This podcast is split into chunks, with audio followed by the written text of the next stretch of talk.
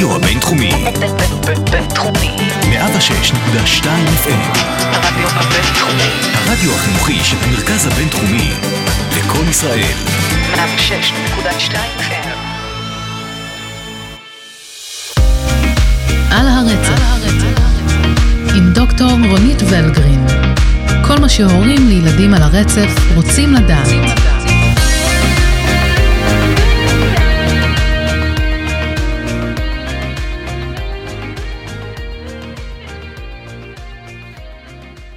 שלום לכם ולכן, מאזינות ומאזינים יקרים, ותודה שהצטרפתם אלינו לפודקאסט על הרצף ברדיו הבינתחומי 106.2 FM. לי קוראים ענת גרינבלום ואני אימא לילד על הרצף האוטיסטי. הסדרה הזו עבורי היא תחילתו של מסע עם המון סימני שאלה. כמוכם, גם אני עמוסה בלבטים ומנסה להחליט את מה שהכי טוב בשביל הבן שלי והמשפחה שלי.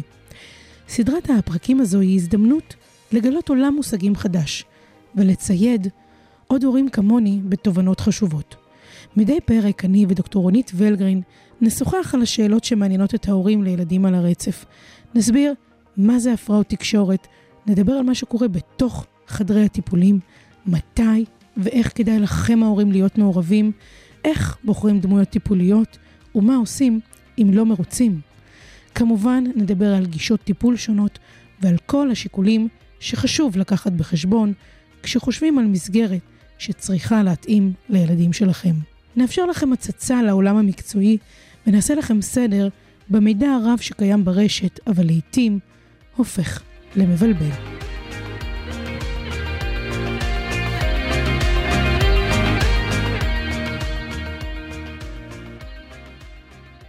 בפרק הזה נדבר על מה שנקרא הפרעות תקשורת.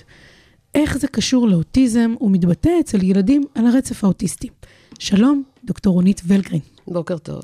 מה שלומך? מצוין. אז היום יש לנו באמת פרק מורכב עם הרבה מאוד היבטים מסקרנים. אז ברשותך אני רוצה שקודם כל נסביר מה זה הפרעות תקשורת. אוקיי, אני רוצה קודם כל להגיד, אני באמת רוצה לעשות את הדברים מאוד uh, קליניים ומעשיים. לא לצלול למחקרים, חוקרים, ממצאים, הגדרות מקצועיות, אלא באמת לתת את ההבנה של מה זה המושגים האלה. אז כשאנחנו מדברים על הפרעות בתקשורת, אנחנו מדברים על אדם שמתקשה להעביר איזשהו מסר.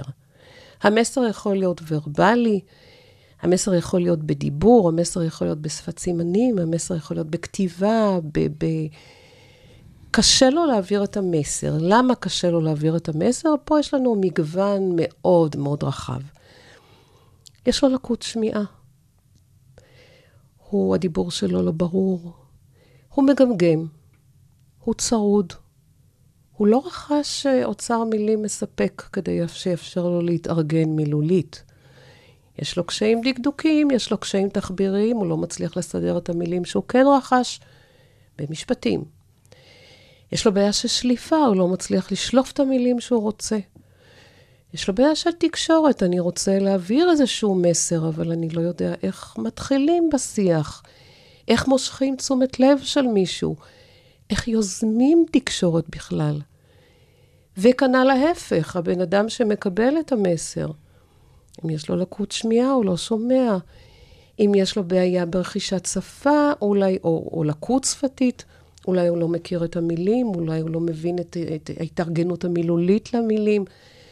אולי קשה לו עם התקשורת שפונים אליו ויוזמים איזושהי אינטראקציה איתו. מאוד רחב. הפרעות בתקשורת, כשמו כן הוא. אז מה באמת נניח מאפיין יותר את הילדים שנמצאים, או גם אולי המבוגרים על הרצף האוטיסטי? איך זה בא לידי ביטוי פה, במקרים האלה? אני חושבת שקודם כל חשוב לעשות צעד אחורה ולהבין שהספקטרום האוטיסטי הוא מאוד מאוד רחב. זאת אומרת, אה, אין ילד על הרצף דומה לילד אחר על הרצף, וכנ"ל אה, אדם מבוגר, בוגר. מאוד מאוד, כמו שאנחנו שונים אחד מהשני, גם הם שונים אחד מהשני. הם גם שונים לא רק באישיות שלהם, אלא גם בחומרת הקושי שלהם. יש ילדים שרוכשים שפה, יש ילדים שקשה להם מאוד עם שפה, יש ילדים שרוכשים את היכולת התקשורתית, יש ילדים שקשה לעמוד עם אינטראקציה תקשורתית. אה, כשאנחנו מדברים על ילדים על הרצף ומדברים על הפרעות בתקשורת, זה יכול להתבטא בקטע הוורבלי, מילים, משפטים, אבל זה מתבטא גם בקטע התקשורתי. אני לא יכול לנהל אינטראקציה עם מישהו, לא בהכרח אני לא רוצה, חשוב לעשות את ההבחנה הזאת. אולי אני רוצה לנהל אינטראקציה, לא יודע איך להיכנס לשיח, לא יודע לשמור על שיח, לא יודע איך יוצאים מהשיח. אנחנו רואים את הילדים בתפקוד המאוד גבוה, שיש להם איזשהו משהו שמאוד חשוב להם להגיד, והם נכנסים דוך לתוך שיחה של שני אנשים אחרים, עם המשהו שהם אומרים, ואז הם הולכים. מה זה היה? זה היה חלק מתקשורת, בטח לא תקשורת תקינה. הילדים על הרצף, המאפיין שלהם זה באמת קושי שפתי הרבה פעמים, וקושי תקשורתי. איך יוזמים, איך נענים, איך מנהלים שיח, איך מבינים את המשמעות של מילים מתחת, את, ה, את הלא משמעות ליטרלית, דוגמה, מטאפורות. עלה לי הדם לראש. איך אני מבין שעלה לי הדם לראש, זה לא שהצטבר לי דם בראש, אלא אני התעצבנתי. יש המון דוגמאות כאלה. ה... הילד שמישהו מתקשר ואומר לו, אמא בבית, איך אני כן. בעצם כילד יכול להבין שמה שהבן אדם רצה להגיד לי זה, אתה יכול לקרוא לאמא, אני רוצה לדבר עם אמא? אני לא מבין. זאת אומרת, אה, כשאני מדברת על, על ילדים, slash, אנשים על הרצף, הקשיים מאוד מגוונים. כשעובדים באמת לאורך השנים על ההבנה הליטרלית או של סאבטקסט, קורית שם התקדמות, או שזו פשוט אה, תבנית חדשה שהם לומדים להבין אותה כתבנית? שכששאלו אותי אם אימא בבית, אז עכשיו אני צריך לדעת שאם היא באמת נמצאת, לא רק שאני אומר כן, אני מושיט לה את הטלפון. אה, תבנית. תבנית, הם לומדים תבנית, את זה כתבנית. מהסיבה מאוד פשוטה, שהמטאפורות מאוד שונות אחת מהשנייה. אני, אחד הקשיים שלי כ, כילד על הרצף, זה להבין למה בן אדם ההוא התכוון. קוראים לזה theory of mind, תיאוריית ה mind. איך אני שם את עצמי בנעליים של מי שעומד מולי, זה קושי מאוד ברור של אנשים, ילדים על הרצף. ואם אנחנו יושבים בחדר סגור, ואני יושב ליד החלון, והבן אדם מולי אומר, חם פה בחדר נורא, אני צריך לשים את עצמי בנעליים שלו כדי להבין שמה שהוא מבקש ממני בעצם זה לפתוח את החלון. אני מאוד מתקשה לעשות את זה. לעשות את ההיקש הזה שנדרשת ממני הפעולה, בדיוק. את הרמזים האלה. לנסות להבין לא רק מה הוא אמר, כי מה הוא אמר, יש מצב שאני אבין. שחם לו, התכו... פשוט חם לו. שחם לו. מה הוא התכוון בעצם? מה המשמעות הנסתרת, הסאבטקסט של מה שהוא אמר? איך הוא העביר לי את זה, למשל, באינטונציה? אינטונציה זה אחד הדברים שקשים לילדים על הרצף. סרקזם, ציניות. יכול להיות שאגב, שנניח, בגלל שילד אכן כזה, הוא לא מסוגל להבין מה, מה היה מצופה ממנו מבחינה התנהגותית, הוא עלול גם להיתפס כחסר אמפתיה, זאת אומרת, כ... חד משמעית. כשלמעשה הוא כן ירחם ויעזור ויגיש עזרה כשהוא יבין שזה מה שמצופה ממנו לעשות, כי הוא כן יכול להביע את אותה אמפתיה. חד משמעית. אני חושבת שאתה צריך לזכור, לעשות כוכבית קטנה, ולזכור תמיד, לא בהכרח הוא יבין את המשמעות או את הכוונה שלי כשאני מדבר. אני צריך להיות מאוד ברור, לשים את הדברים על השולחן, להסביר לו מה אני רוצה. כן, הרבה פעמים זה יתפרש כחוסר אמפתיה, חוסר רצון לתקשר, חוסר תשומת לב. אה, כן, בהחלט. בעוד שכל מה שנדרש מהחברה או הסביבה, זה פשוט להגיד את הדברים אל תגיד חם לי, שהם. תגיד תפתח את החלון, חם פה בחדר. כן. תשמעי, צריך בית ספר לחינוך רגיל. בית ספר לחברה, כן, לגמרי. כשדיברנו על הפודקאסט, את אמרת לי, תיקנת אותי באחת הפעמים שאין דבר כזה קלינאות תקשורת. אין מונח כזה, אבל בואי רגע נסביר איך באמת קלינאית תקשורת קשורה להפרעות תקשורת. מאיפה המילה קלינאית, הקליניקה okay. אוקיי. הזאת מגיעה לתוך התחום, okay. ואיך זה אוקיי. מתחבר? אז ככה, תקשורת אנחנו הבנו. תקשורת זה איזשהו תהליך דינמי בין אנשים, שבן אדם אחד רוצה להעביר מסר לבן אדם שני, הוא מסוגל להצפין את המסר לאיזשהו קוד, לתת לזה מילים, למשל, אם אני רוצה להעביר את זה ורבלית. אני מסוגל להעביר את זה, הבן אדם השני מסוגל לפרש את הקוד הזה של המסר. תקשורת, אנחנו יודעים מה זה. קליני, פירוש המילה קליני זה רפואי, זה מעשי. Mm-hmm. זאת אומרת, עבודה בקליניקה זה עבודת שטח. זה לא הרצאה באוניברסיטה. זה לא תיאוריה, זה התרגול המעשי של מה שעושים נכון. כדי בדיוק, להתקדם. בדיוק, בדיוק. קלינאי תקשורת זה מישהי שעובדת בשטח עם אנשים, ילדים, שבאיזושהי צורה יש להם איזושהי קושי תקשורתי, לא בהכרח רצף, אבל קושי תקשורתי. ואיזה מנעד מטרות יש לקלינאי תקשורת? אני מניחה שזה כמובן משתנה בהתאם לאוכלוסייה שאיתה היא מגיעה לעבוד. האוכלוסיית לקויי השמיעה היא לא האוכלוסייה של ליקויים על הרצף. נכון. אז אולי בואי נתמקד רגע באמת בליקויים על הרצף. איזה אוקיי. מנעד של מטרות יש שם? תראי, קודם כל, אה, חשוב להבין שתוכנית טיפולית, מטרות טיפוליות, נכתבות לילד, אדם ספציפי הזה. זאת אומרת, אנחנו לכל ילד שמגיע לטיפול, צריכים לעשות תוכנית טיפולית שמתבססת על היכולות שלו, על הקשיים שלו, על האישיות שלו, על, ה, על הסביבה שמתגייסת או לא מתגייסת או חצי מתגייסת לעזור לו. מטרות טיפוליות זה באמת פר בן אדם. אם אבל- נניח אנחנו לוקחים באמת ילד לא ורבלי, וגורמים לו בעבודה להתחיל לדבר, אז יושבת אותה קלינאית תקשורת, שמה היא כותבת לעצמה? שהמטרה הראשונית נניח היא, זאת אומרת, אני מתחילה בכוונה את המנעד מהבסיס הראשוני. המטרה הראשונה היא צליל, הגה, אני אלך אחורה. אני, קודם כל, אני חושבת שיש, אני מגדירה את זה בעבודה שלי, מטרות זה משהו לטווח רחוק, זה כמו התעלה שכותבים. תוכנית לימודים אישית. תוכנית לימודים יחידנית בדיוק. זה איזושהי מטרה לטווח ארוך, אבל בטיפול יש לי יעדים לטווח קצר. כשאני מדברת, שבשביל להבין טווח קצר, מבחינתי זה החודש הקרוב. טווח ממש קצר. אם יושב ילד מולי על הרצף, אני חושבת שהרבה לפני שיוציא צליל, אחד היעדים שאני אסמן לעצמי, שהוא יהיה מודע לקיום שלי. שהוא יהיה מודע לעובדה שאני יושבת איתו ומנהלת איתו. איך? איך עושים היי? את זה? לא, לא, איך, איך את יודעת שהוא הופך להיות מודע לך? הוא ייכנס ויאמר לך, היי רונית? או מה הדרך שלך לדעת ש...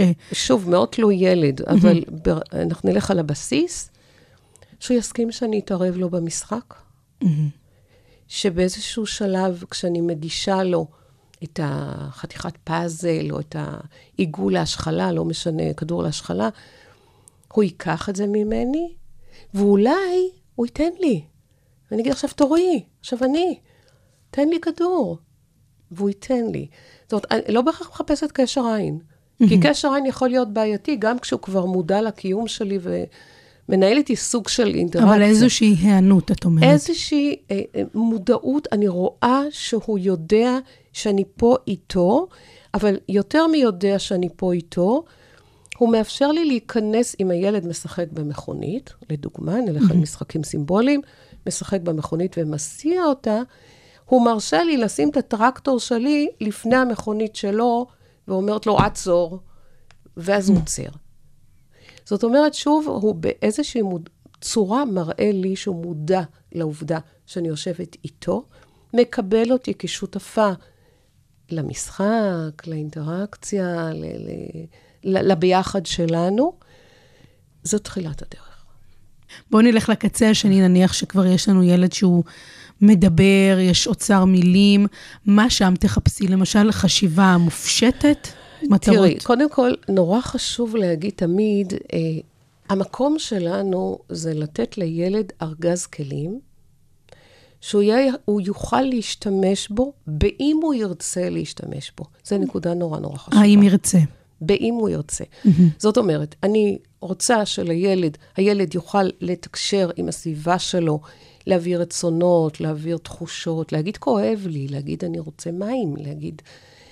וזה לא משנה, זה לא בהכרח דיבור, זה יכול להיות גם שפת סימנים, זה יכול להיות גם תת"ח, זה יכול להיות כל דבר. באם הוא ירצה, כי כשהילד יגיע לגיל 16 וכבר יש לו מילים וכבר יש לו יכולת להתארגן מילולית, הוא ידבר כשהוא ירצה. הוא יעשה חברים כשהוא ירצה לעשות חברים.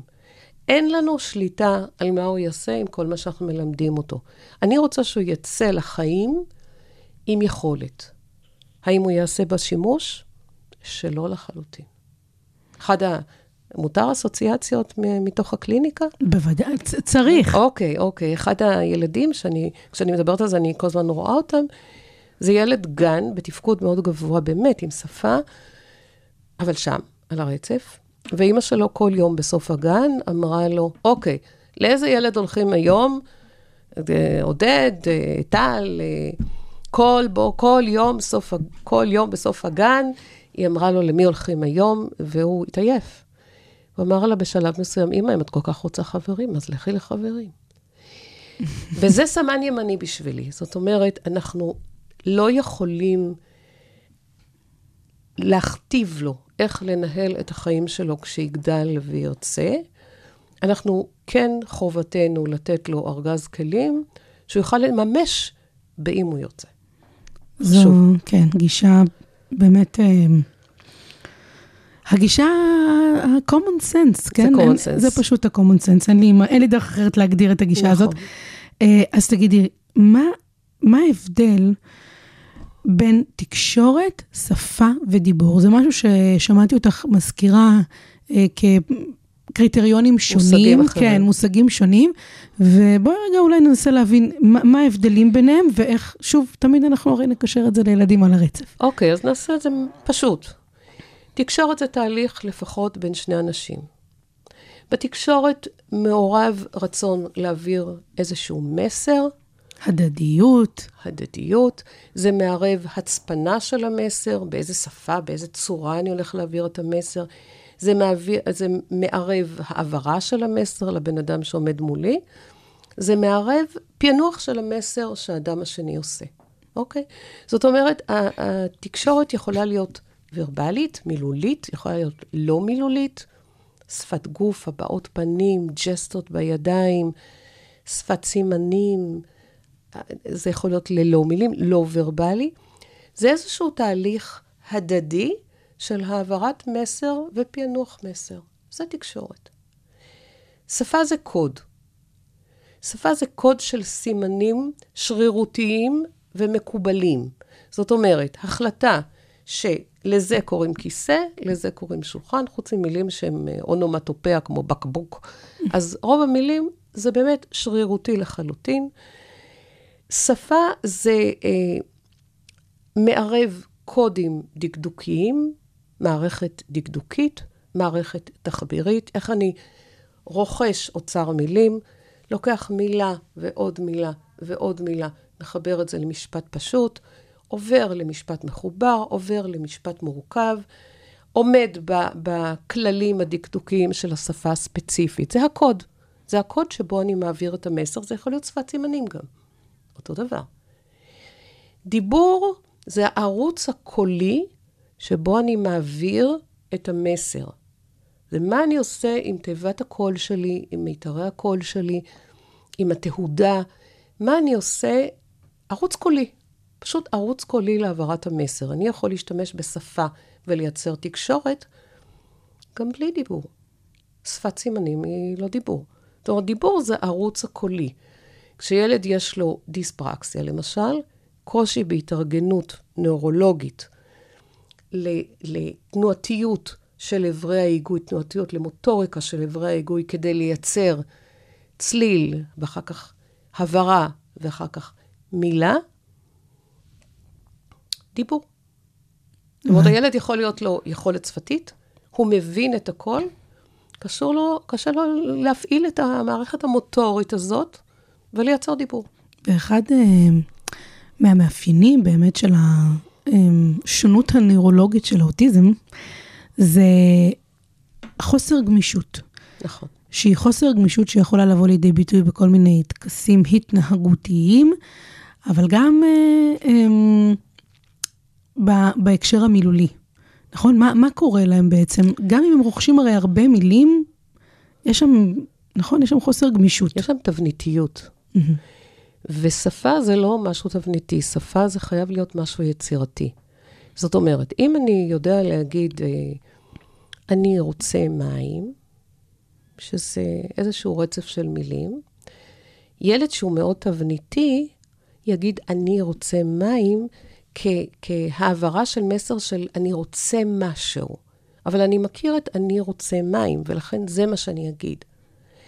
הגמישות, היצירתיות בשפה, יש לי את המילה אני, אני אשתמש בה ב"אני רוצה מים", "אני הולך", ואני ישן, ואני... יש לי את המילה רוצה, ואז אני אשתמש ברוצה, ברוצה לאכול, רוצה לשתות, רוצה לשבת. יש לי את המילה מים, ואני אשתמש במים לשתות, מים להתרחץ, מים להרטיב, מים... השפה היא יצירתית. זה היכולת שלי לקחת את כל אוצר המילים שלי, וכל פעם לבנות איזשהו משפט אחר. אם נכופף את זה לשטח, דוגמה חיה, יומיומית אפילו. ילד שמגיע בתחילת הדרך, ואני אוהבת מאוד את המשחקי, יש משחק כזה של כדורים שמתגלגלים במדרון, ארבעה כדורים. אני, הוא מאוד מתלהב מזה. אני מחזיקה את הכדורים, ואני רוצה שהוא יבקש כדור. אם הוא לא ורבלי, אני אבקש ממנו אפילו את התנועה של תן לי, אוקיי? של בסופו כף היד, של בעצם עם. האצבעות, כמו בו. בדיוק, כמו, אותה- מהמם. בדיוק. בשלב מסוים הוא יגיד לי, אני רוצה כדור. יופי, נהדר. אני אחר כך אחזיק את הכדורים ואני אגיד לו, מה אתה צריך? לא מה אתה רוצה, מה אתה צריך? ואני רוצה שהוא גם ידע להגיד, אני צריך כדור. ואחר כך אני אחזיק את הכדורים ואני אגיד לו, מה בא לך? למרות שאני אלרגית לבא בא לך, אבל מה לעשות, זה החיים. מה בא לך? והוא יגיד, בא לי כדור. ברגע שהוא יהיה מסוגל להצביע על הצורך לשנות. במספר מילים. בדיוק, לשנות את, ה, את ההפקה שלו בצורה גמישה ויצירתית, עשינו וי קטן. ברגע שילד כל הזמן ישתמש באותו רצף מילים למשפט, זה תבניתיות וזה זה לא מפתח את השפה. וממה שאת רואה, את יכולה לראות באמת שאחר כך את האותו רוצה, צריך, בא לי, הוא יכול לקחת לא רק לכדור, כן. אלא גם לאוכל. זאת אומרת, ברגע שהוא רכש את המיומנות להצביע על איזושהי, איזשהו רגש במספר מילים, הוא גם, הוא גם י, י, יישם ויקיש בעצם לרצונות, צרכים אחרים. זו המטרה, זה היעד שלי. עכשיו, היעד הזה לא תמיד מושג אוטומטית, וזה בדיוק המקום לדבר על למה אימא יושבת בטיפול. כי כשאימא יושבת בטיפול ורואה מה אני עושה, ומקבלת אחר כך את ההדרכה של, אוקיי, עבדנו על רוצה, עבדנו על בא לי ועבדנו על צריך, למשל, אני מבקשת ממנה ליישם את זה בבית, ביומיום, בסיטואציות שונות. מה אתה צריך שאני אתן לך? מה אתה רוצה לאכול? מה בא לך לשתות? לשחק עם העניין הזה, ואז לומדים. לא לומדים... ה- ה- לא להסתפק בטיפול. בדיוק. ה- ה- בואי נגיד, המחוננים יצאו מכאן ויעשו הכללה, אבל הכללה זה אחת הבעיות הקשות, ובלי הכללה אין למידה. זאת אומרת, זה שהוא עשה את זה אצלי בקליניקה, אני עוד לא עושה וי. כשאת אומרת הכללה, הכוונה היא שהילד יצא ויצליח באמת עכשיו בכל התחומים. בכל סיטואציה, כן, מול להשתמש. כל בן אדם, בכל זמן שהוא, הוא ידע להשתמש בצורה יצירתית במה שהוא למד בקליניקה. ואז אני קוראת לזה הכללה, ועושה איזשהו וי קטן. כדי שתהיה הכללה, אני חייבת להוציא את זה מהתפאורה הזאת של הקליניקה, ולבקש מהנפשות הפועלות להכניס את זה לחיי יום-יום. ואז יש הכללה. תגידי, ויש, אה, אני מניחה, בהינתן התנאים שונים של ילדים, יש גם סדרי עדיפות למשל, כשאת מחליטה קודם לעבוד על, למשל, יכולת הכללה, או קודם, כן, נגיד, כן, כן, תלוי ילד. חד משמעית תלוי ילד. זה אפילו מגיע לדברים שאתה לא חושב שיגיע. יש ילדים שקולטים יותר מהר שמות עצם. יש ילדים שקולטים, לומדים יותר מהר פעלים. תלוי ילד. הכל תלוי ילד. זאת אומרת, מה שאנחנו עושים, מה שאני עושה בהתחלה, אנחנו עושים סוג של screening, להבין, וזה לא לוקח פעם אחת, זה פרק זמן שאתה לומד להבין מי הילד שיושב מולך, איפה נקודות הקושי שלו, מה סדרי עדיפות, על מה אני עובדת קודם, במה אני משקיעה מאמץ קודם ומה אחר כך, מה היעדים שלי לטווח קרוב, מה המטרות שלי לטווח רחוק? ב- בסדר, אני, אנחנו יודעים, אנחנו רוצים ילד מדבר, מתפקד, מתקשר. אוקיי. איך אני משיגה את זה? מה המטרה שלי בחודש? מה אני רוצה להשיג ממנו בחודש הקרוב?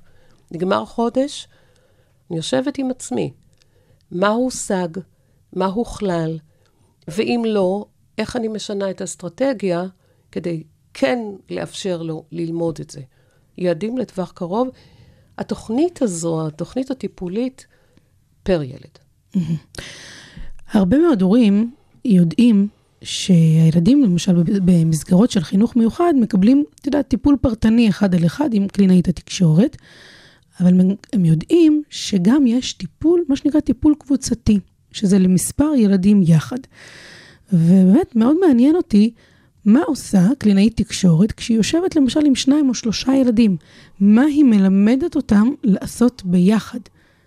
האם נניח היא מלמדת אותם לראות ולהרגיש אחד את השני, בדיוק כמו הדוגמה שנתת מקודם עם הכדור, או איך, איזה מודל היא מהווה עבורם? האם היא מצטרפת אליהם לתוך משחק?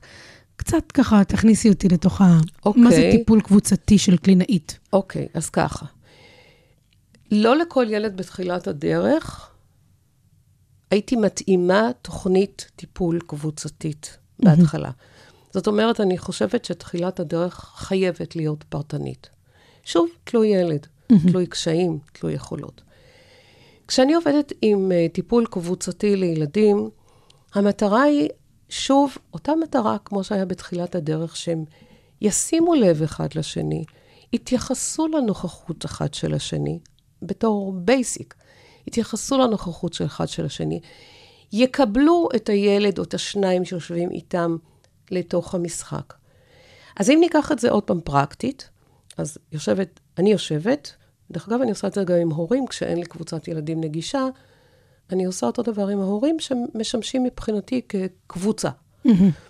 אני יושבת, יושב ילד א', ילד ב' וילד ג'. בתחילת הדרך, נאמר, אנחנו נשחק לוטו, כל אחד יהיה לו לוח, אני אחזיק את כל הכרטיסים, ואני אשאל, מי צריך דובי? אני אתן לו. אבל אז אין כאן כל כך תקשורת בין הילדים עצמם. זאת אומרת, כל ילד א' מסתכל אליי, ב' מסתכל אליי, ג' מסתכל אליי. אין התייחסות של א' לב' וב' לג' וג' לא'. Mm-hmm. אני רוצה שהילדים, המטרה שלי, שהילדים בעצם יתייחסו אחד לשני, ייזמו אחד עם השני, יענו אחד לשני. אחרי שאני עושה את זה, אני נותנת את תפקיד הבנק הזה של הכרטיסים לאחד הילדים. שהוא ישאל את כולם מי צריך. Mm. אני, אני מחפשת את היכולת ללמד אותם לפנות אחד לשני, לבקש מחק, לבקש טוש, להגיד, אין לי, תבקש ממנו. אני רוצה את ה... אני יושבת שם בתור אה, מארגנת על, mm-hmm. אני רוצה שהם יתייחסו אחד לשני, יפנו אחד לשני, יענו אחד לשני, יתייחסו אחד לשני. אם אין לי קבוצת ילדים נגישה, ואני עושה את זה כל הזמן, כי אני מבקשת את ההורים להיות בתוך הטיפול, וההורים לא יושבים בצד על הכיסא ומסתכלים על הטיפול שלי עם הילד, הם חלק מהטיפול. הם יושבים, זה טיפול דיאדי, הם יושבים ליד השולחן איתנו, והם חלק אינטגרלי מהטיפול. זאת אומרת, יש להם תור במשחק. יצא לך למשל, אגב, לשלב אחים? כן. כן? חד משמעית, כן. ואת רואה נניח הבדל בין שילוב של אחים או מישהו יותר קרוב בגיל, שהוא לא נגיד אותו, זאת אומרת, לא שני ילדים על הרצף, אלא דווקא לקחת ילד שהוא נוירוטיפיקל, ולהושיב ביחד עם ילדים על הרצף, ואז לייצר שם את ה... כן, ואני חייבת להגיד, זה לא קל. מהסיבה המאוד פשוטה. קודם כל, לגבי אחים, אני מבקשת מההורים בחופשים, להביא את האח לטיפול. כי גם האח, מבחינתי, הוא דמות מאוד דומיננטית בקידום של הילד. הוא גם צריך ללמוד איך עושים את זה, מה עושים, איך מתייחסים, וזה מצליח, באמת מצליח.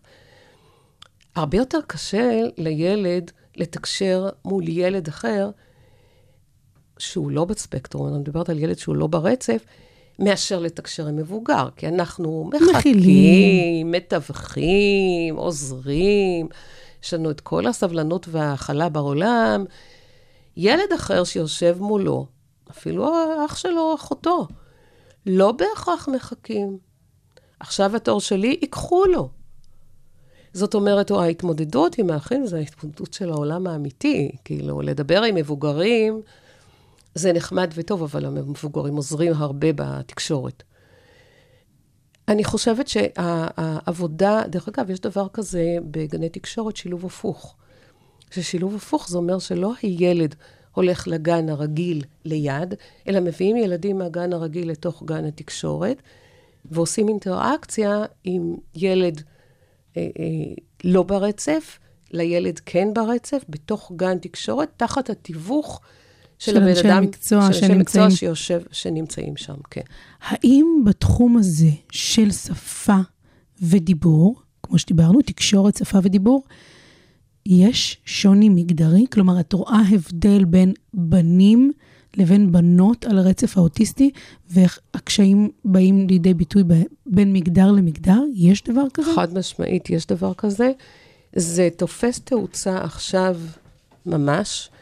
העובדה שבנות על הרצף האוטיסטי לא בהכרח מתנהגות כמו בנים על הרצף האוטיסטי. מה זה אומר בפועל? הרבה מאוד פעמים הבנות אה, מצליחות לחמוק מתחת לרדאר. בגלל שיש להן יכולות שפה, דיבור יותר... אה, לא בהכרח שפה מתקדמות? ודיבור, אלא יכולות תמרון. הגמישות אומרת- המחשבתית? בדיוק. הן יכולות להתאים את עצמן ביתר קלות למה שקורה בסביבה, מסוגלות להגיד את הדבר הנכון שנדרש מהן, למרות שאם נסתכל בזכוכית מגדלת, נבין שהן לא בדיוק שם, הן לא בדיוק יודעות לעשות את החברות, הן לא בדיוק בתוך הקליקה של הבנות, אבל הן, הן בצורה, אה, אה, אני לא יודעת אפילו להסביר את זה, אבל הן מתנהלות יותר טוב חברתית, שוב, הכללה מאוד גסה כמובן, אבל מתנהלות, במיוחד התפקוד הגבוה, מתנהלות יותר טוב חברתית מהבנים. זה לא שהקשיים שלהם יותר קלים, ממש לא, הקשיים שלהם ממש לא יותר קלים. והרבה פעמים הן אה, עוברות מתחת לרדאר איך בקטע את רואה את זה. בשפה, זהו, איך את רואה את זה באמת בשפה ודיבור, בפר, מה רלוונטי לנו לפרק הזה? אני, אני לא יודעת אפילו להגיד לך איך אני רואה את זה בשפה ודיבור, אני רואה את זה בתקשורת. הבנתי. אז זה יותר, אז אוקיי, אז אנחנו בטח נרחיב על זה בפרקים הבאים כן, שלנו. כן, אבל זו נקודה מאוד חשובה לתת עליה את הדעת, כי הרבה פעמים בנות לא מאובחנות בגלל העניין הזה שהן מבלבלות קצת, ויש להן קשיים. כלומר, יכול להיות שאותה סטטיסטיקה שאומרת, נכון להיום, שעל כל ארבעה בנים מאובחנים יש בת אחת מאובחנת, יכול מאוד להיות שהיא כן. יותר אה, כן, כן. גדולה. על הרצף, כל מה שהורים לילדים על הרצף רוצים לדעת. אחרי שככה דיברנו על ההיבט המקצועי, אני רוצה ברשותך קצת לזלוג מתוך המטריה הטיפולית ולנצל ככה את הרגע הזה, את הפלטפורמה הזאת שלנו כאן, ולתת זרקור למקצוע הזה של קלינאית תקשורת. למה יש לנו מחסור באנשי טיפול? אז ככה, כשאני למדתי, אני מדברת uh, לפני 40 שנה, uh, היה מקום אחד ללמוד הפרעות בתקשורת, שזה אוניברסיטת תל אביב, שנה ראשונה באוניברסיטה, והיתר בתל השומר. לאט לאט הצטרפו עוד ועוד מקומות ללמוד את המקצוע. היום יש לנו את אוניברסיטת חיפה, יש לנו את אונו, יש לנו את אריאל, יש לנו את מכללת הדסה בירושלים, יש עוד לדעתי. כך שאנשי מקצוע, אה, לאט לאט יש יותר ויותר, המקצוע לאט לאט יותר בזרקורים, יש יותר הבנה לצורך. ועכשיו אנחנו נכנסים לנושא כאוב.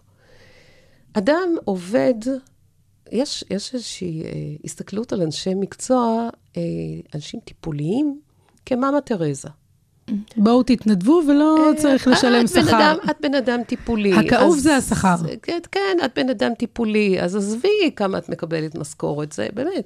שולי, את הרי עובדת בשביל סיפוק והשליחות. הסיפוק והשליחות. חבל שאני לא יכולה להיכנס עם שק השליחות הענקי שלי, יפה. ולקנות את כל קניית הסופר יפה. שלי. במכולת לא מקבלים את הסיפוק והשליחות. ואז אנחנו מגיעים למצב של קלינאי תקשורת במקומות המוסדיים, שמקבלים אה, מעט מאוד משכורת. ואז אנחנו מגיעים למצב שקלינאי תקשורת שעובד במסגרת מוסדית, זה יכול להיות משרד החינוך, קופות חולים, אה, מסגרות מוסדיות, עמותות. אה, כן, עובד אה, שנה, שנתיים, שלוש, ואומר, אוקיי, אני, כן, נורא מסופק, אני מרגיש שאני עושה וואו, אבל אני גם צריך לחיות, יש לי ילדים, צריך לנהל בית, כלכלה, משק בית. ומה קורה במשכורת? מצד שני, דורשים ממני הרבה שעות לכתוב דוחות, לשבת בישיבות, אה, על חשבוני. למה? ואז אנחנו רואים את, ה, את הזליגה, דרך אגב, אני, אני אומרת את זה בהכללה גסה, כי mm-hmm. יש, יש באמת קלינאי תקשורת שמאוד מאושרים במסגרת המוסדית, אבל אנחנו כן רואים נהירה של אנשי מקצוע למסגרות. לשוק הפרטי. לשוק הפרטי, בדיוק, ששם יש להם גם את הסיפוק, גם את השליחות, גם את האפשרויות, חדר טיפולים, אה, אמצעי טיפול, וגם את המשכורת, זה לא מילה גסה, משכורת. את יודעת, אני מעלה את הנקודה הזו, כי כל הורה שרוצה, את יודעת, להגיד לעצמו, אוקיי, אני משלם אה, קופת חולים, אני חבר קופת חולים, זו חובה, זו זכו, יש זכויות, אני רוצה להגיע לקלינאי תקשורת, והוא יגלה מהר מאוד שהוא ייאלץ להמתין. נכון. בממוצע ארבעה חודשים. עכשיו, ארבעה חודשים במונחים של ילדים, זה המון זמן. נכון, זה קריטי. זה לא רק המון זמן, זה קריטי. ואז ההורים באמת פונים, מי שיכול, פונה לשוק הפרטי. עכשיו, מעבר לזה, תקנים, בואו נדבר על תקנים. אין מספיק תקנים. ואז את אמרת באיזשהו מקום בפודקאסט היום, אמרת, אה, כל ילד בחינוך המיוחד יש לו את הטיפול הפרטני וגם את הטיפול הקבוצתי, ולא כך הוא. כי אני מגיעה למצב שהקלינאית יש לה איקס שעות לעבוד עם שמונה ילדים, היא לא מספיקה, ואז היא מתחילה לקבץ שזה אותם. התקן של גן תקשורת. יופי, והיא זה- מקבצת אותם לקבוצות, לא בהכרח כשהילד מוכן לעבוד בקבוצה, אבל זה הדרך שלו אולי, לקבל אולי טיפול. כאן זה הבמה שלנו גם לומר באמת למי שמאזין, מאזינה, באמת לשים לב, האם הטיפול הקבוצתי במסגרת של גן תקשורת, לצורך העניין, מגיע על חשבון הטיפול הפרטני, נכון. בגלל היקף השעות, נכון. ש... זאת אומרת, מאחורי הקלעים, מה שעומד כאן זה היקף השעות שאותו קיבלה אותה אה, אשת מקצוע או אותו איש מקצוע. אה, אז חשוב לשים לב שבאמת זה, זה תואם הצורך של הילד ולא תואם אילוצי המערכת. בדיוק. והתקציב. דרך אגב, אה, מאוד רלוונטי, התקשר אליי אבא השבוע, מאוד מאוד רלוונטי. אמר לי, תראי, הילדה שלי בבית ספר, בכיתת תקשורת. אין צוות מקצועי. אין קלינאית, אין, אין צוות מקצועי. הבית ספר טוען שהם לא מוצאים אנשי מקצוע. את יכולה לעזור לנו, הוא אומר לי? את יכולה לעזור לנו לשלוח את אנשי המקצוע שלך לתוך בית הספר? אמרת לו פשוט תגדיל את השכר? הפלא- תשמעי, הוא לא יכול להגדיל את השכר, הוא, הוא אבא. אמרתי לו, "אה, נכון, סליחה, אז- לה- להנהלה, זאת אומרת, בדיוק, למערכת. בוא נדבר, זה מערכת, זה אפילו לא הנהלת בית ספר. אמרתי לו, תקשיב, יש לכם, והוא אמר, יש לנו ישיבה בנושא, מה להגיד? אני מוכן להביא תקציבים מבחוץ, אני, אני אמצא אנשים שמוכנים. איך מביאים, מה את חושבת יגרום לקלינאי תקשורת להגיע בכל זאת לעבוד בבית הספר? אמרתי לו, משכורת. פשוט מאוד. לא מילה גסה, לא. משכורת. אנחנו כולנו רוצים אנשי טיפול טובים, אנשי חינוך טובים. ב- בוא נגיד שאין מחסור באנשי מקצוע, יש מחסור בהבנה שעל המקצוע הזה צריך לשלם. ו- וכשההבנה הזאת תחלחל, הלוואי אה, במהרה בימינו אנו, מה שנקרא, אז כן אפשר יהיה להביא את אנשי המקצוע, שמנה וסלטה, כדי שיטפלו בילדים. אני אה, חושבת פשוט שכן. כן, לקבל את השכר ההוגן. כן, כן. אה, כן, לא מעט אה, מלחמות אה, עבור אה, הורים לילדים אה, מיוחדים באופן כללי, וגם אה, כמו בפודקאסט שלנו לילדים על הרצף. אז אגב, בואי רגע, בואי רגע נפנטז, אם עכשיו שומעים אותנו אנשים בעלי יכולת להשפיע, שר הבריאות, שרת החינוך, כן, היום אנחנו יודעים מי הם, אבל אנחנו לא יודעים מתי יאזינו לנו, אז בואי לא ננקוב בשמות, אבל אם אנשי, אנשי יכולת השפעה שיושבים בעמדות, באינסטנציה הזאת שיכולה לחולל את השינויים האלה, מה צריך לשנות לדעתך? תראי, יש לנו אגודה מצוינת, אגודת קלינאי תקשורת ארצית. יושבים בה אנשים מאוד מוכשרים, קלינאי תקשורת מאוד מוכשרים, שתורמים מזמנם וממרצם לקדם את המקצוע. אני חושבת שאם יש רצון ויכולת מצד הגורמים המשפיעים לשבת עם האנשים הדומיננטיים באגודה שעוסקים בתחום, כולנו הרווחנו. כולנו הרווחנו, כי זה בלתי נסבל שילד שיש חשש שהוא על הרצף צריך לחכות חודשים לטיפול, כי ההורים שלו לא מסוגלים לשלם פרטי. Uh, טוב, אז תם לו עוד פרק מרתק שעסק בהפרעות תקשורת. Uh, דוקטור רונית ולגרין, תודה רבה על הפרק המרתק. בשמחה. תודה רבה לכם על ההאזנה, מקווה מאוד שנהניתם כמוני. כמובן, תצטרפו לפרקים הבאים שבהם נעסוק בכל השאלות והסוגיות שהן סופר סופר סופר חשובות לחייהם של ילדים על הרצף האוטיסטי. כמו בכל סוף פרק, נאמר שכל הנאמר בסדרת הפודקאסטים על הרצף ברדיו הבינתחומי 106.2 FM אינו מהווה תחליף לייעוץ מקצועי, וכמובן, כפי שאתם ודאי יודעים, אין שני אנשים זהים על הספקטרום האוטיסטי, אז זכרו שכל ילד וילדה הם עולם ומלואו בפני עצמה ועצמו, ולפני שאתם מקבלים החלטה, התייעצו עם מומחים. אנחנו נשתמע בפרק הבא. כל הנאמר בפודקאסט על הרצף אינו מהווה תחליף לייעוץ מקצועי. על הרצף, עם דוקטור רונית ולגרין. כל מה שהורים לילדים על הרצף רוצים לדעת. הרדיו הבינתחומי, בינתחומי. 106.2 FM, הרדיו הבינתחומי. הרדיו החינוכי של המרכז הבינתחומי, לקום ישראל, 106.2 FM.